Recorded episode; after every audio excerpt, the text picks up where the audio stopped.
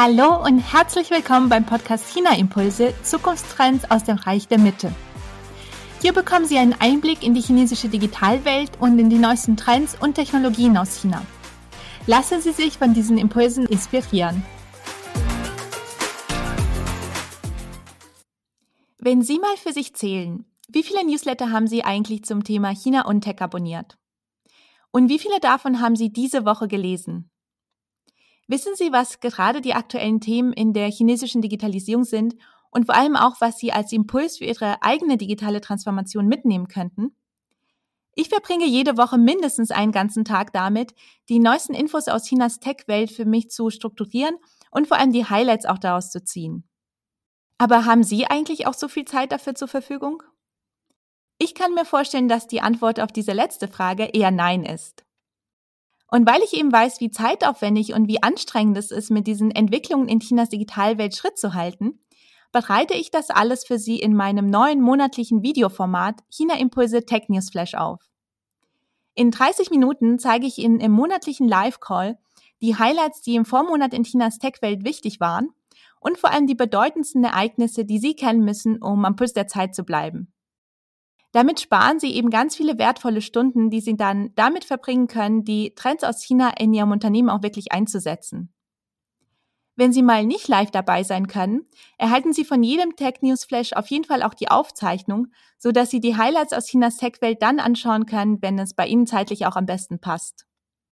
Machen Sie sich also fit für die digitale Zukunft und seien Sie Ihrer Konkurrenz mit diesen Tech-Zukunftstrends aus China mindestens fünf Schritte voraus.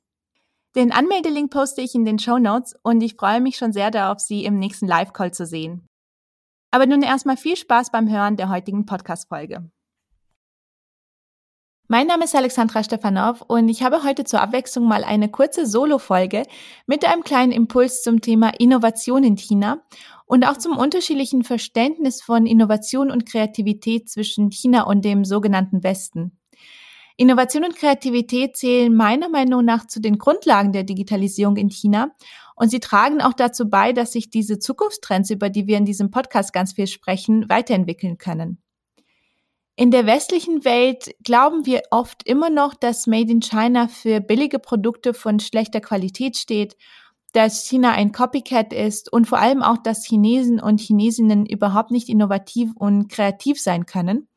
Dabei ist es so, dass in China einfach im Vergleich zu Deutschland oder zum Dachraum komplett unterschiedliche Vorstellungen von Innovation und Kreativität herrschen, die ich äh, ja in der heutigen Folge aus meiner Sicht etwas zusammenfassen möchte. Innovation beruht in China zum Beispiel auf Grundregeln wie zuerst nachahmen, später erfinden oder Übung macht den Meister. Und das sieht man auch daran, dass das chinesische Schulsystem zum Beispiel so angelegt ist, dass sehr viel Wert auf Wissenserwerb und auf das Auswendiglernen gelegt wird. Oft wird in chinesischen Schulen das Ergebnis eines Problems angeschaut und eben auswendig gelernt, während im Vergleich dazu in zum Beispiel deutschen Schulen eher das Erarbeiten und das Erlernen des Lösungswegs und auch die Transferleistung im Mittelpunkt stehen. Wobei man dazu auch sagen muss, dass in China dieser Ruf nach Kreativität im Schulwesen, nach Diskussionen im Unterricht und so weiter auch immer lauter wird. Aber auch Kreativität wird in China von Grund auf anders verstanden. Man ist nämlich der Ansicht, dass Kreativität nicht angeboren ist, sondern dass man sie wirklich durch Ehrgeiz, durch Fleiß und durch harte Arbeit antrainieren kann. Und eine ganz wichtige Rolle bei diesen ganzen Themen, über die ich heute spreche, spielt die Nachahmung. Die ist in der chinesischen Kultur nämlich sehr tief verankert und es wird angenommen, dass man durch Kopieren lernt. Die Idee dahinter ist, dass man erst dann etwas Neues, etwas Eigenes erschaffen kann, wenn man eben gelernt hat, etwas anderes perfekt zu kopieren. Und durch dieses Kopieren wird in China auch Respekt gegenüber dem Urheber ausgedrückt. Die Nachahmung wird als Lob und Anerkennung verstanden. Und das ist eben ein ganz anderes Konzept als das, was wir aus der, ja, sagen wir mal, aus der deutschsprachigen Welt kennen oder aus der westlichen Welt. Damit möchte ich natürlich nicht sagen, dass Plagiate und Patentsverletzungen äh, gerechtfertigt werden sollen, aber das Verständnis des, Konzept ist, äh, des Konzepts ist in China einfach anders. Was ich auch oft über das Kopieren in China gehört habe, ist, dass es mit dem Erlernen einer Sprache verglichen wird. Man muss auch bei einer Fremdsprache nämlich die Wörter und die Sätze immer wieder vom Lehrer abschreiben, um die Grundfertigkeiten zu lernen.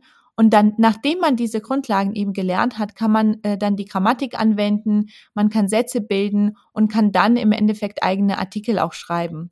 So findet man durch diesen natürlichen Prozess, so wird es in China gesagt, auch seinen eigenen Stil. Und das Abschreiben am Anfang ist nicht etwas, wofür man sich äh, schämen muss. Während Innovation in Deutschland oft mit Erfindung gleichgesetzt wird und vor allem einzigartige Ideen als kreativ gelten, wird Innovation in China nicht so verstanden, dass man das Rad neu erfinden muss und etwas wirklich komplett Neues, Originelles erschaffen soll. In China gilt Innovation als eine Kompetenz, verschiedene Methoden, verschiedene Elemente, auch verschiedene Produkte, die es schon gibt, so gekonnt miteinander zu kombinieren, dass daraus dann etwas Neues entsteht. Das hängt auch damit zusammen, dass das Konzept der Harmonie ein wirklich grundlegender Aspekt der chinesischen Kultur ist. In den Augen der Chinesen und Chinesinnen ist es nämlich harmonischer, in kleinen Schritten etwas zu verbessern, was es eh schon gibt, anstatt von Grund auf etwas vollkommen Neues zu erschaffen. Es geht also dabei oft nicht um disruptive Innovation, sondern vor allem um inkrementelle Innovation. Und dieses Kopieren, ähm, das wird in China eben als Zwischenschritt im Prozess von Imitation zur Innovation gesehen. Und Nachahmung wird als notwendig erachtet, um eben ein Produkt zu erschaffen, das noch besser ist als das Original. So wird es eben akzeptiert, dass von Produkten, die weiterentwickelt sind, gelernt werden kann und aus diesem anfänglichen Kopieren entsteht dann schrittweise auch etwas Neues, eben eine Innovation auch in unseren Augen. WeChat ist ein sehr anschauliches Beispiel für diesen chinesischen Innovationsprozess, denn die Super-App hat sich von einer einfachen chinesischen Kopie von WhatsApp mittlerweile zu einer ganz komplexen Kombination von ja, WhatsApp, Facebook, Instagram, Google Maps, Apple Pay und ganz, ganz vielen weiteren Apps entwickelt. Und so ist eben mit der Zeit aus diesem westlichen Vorbild durch Kopieren und Weiterentwickeln ein ganz komplexes Ökosystem geworden, das mit dem Original jetzt fast gar keine Gemeinsamkeiten mehr hat. Wir sehen es auch immer wieder, dass Facebook in den letzten Jahren dabei war, nach und nach einzelne Features von WeChat zu kopieren, wie zum Beispiel die Official Accounts oder auch die integrierte Bezahlfunktion, die wir bei WeChat sehen.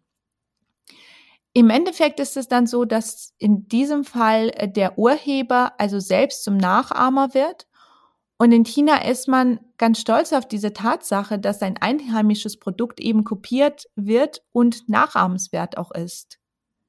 Ja, neben den kulturellen Aspekten, die ich schon erwähnt habe, sind Innovation und Kreativität in China auch eng mit der chinesischen Mentalität verknüpft. Da China nämlich extrem schnelllebig ist und sich auch in den letzten 40 Jahren vollkommen gewandelt hat, werden diese kontinuierlichen Veränderungen auch eher akzeptiert als in anderen Ländern der Welt.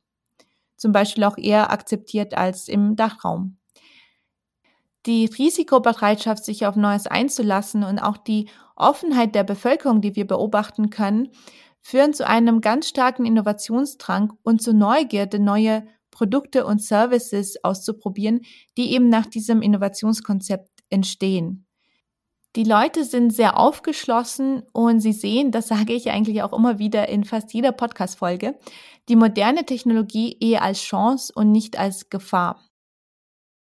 Und nun zur Frage, die ich jedem meiner Interviewpartner stelle, was können wir beim Thema Innovation und Kreativität von China lernen?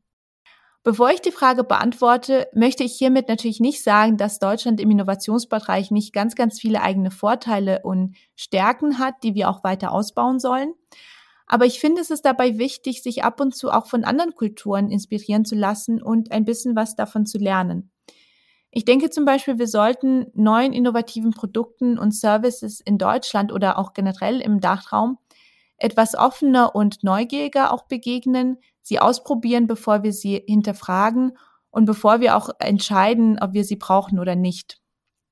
Ein wichtiger Aspekt der chinesischen Mentalität, der auch zur Innovationsfähigkeit beiträgt, ist die Devise, Neues anzugehen und einfach loszulegen, ohne viel darüber nachzudenken, ob das Vorhaben auf Anhieb funktioniert wird oder nicht. Und dabei wird in China eben eher pragmatisch als perfektionistisch gehandelt, mit einer gewissen Risikobereitschaft, über die ich heute auch gesprochen habe, von der wir uns auch ein bisschen was abschauen können.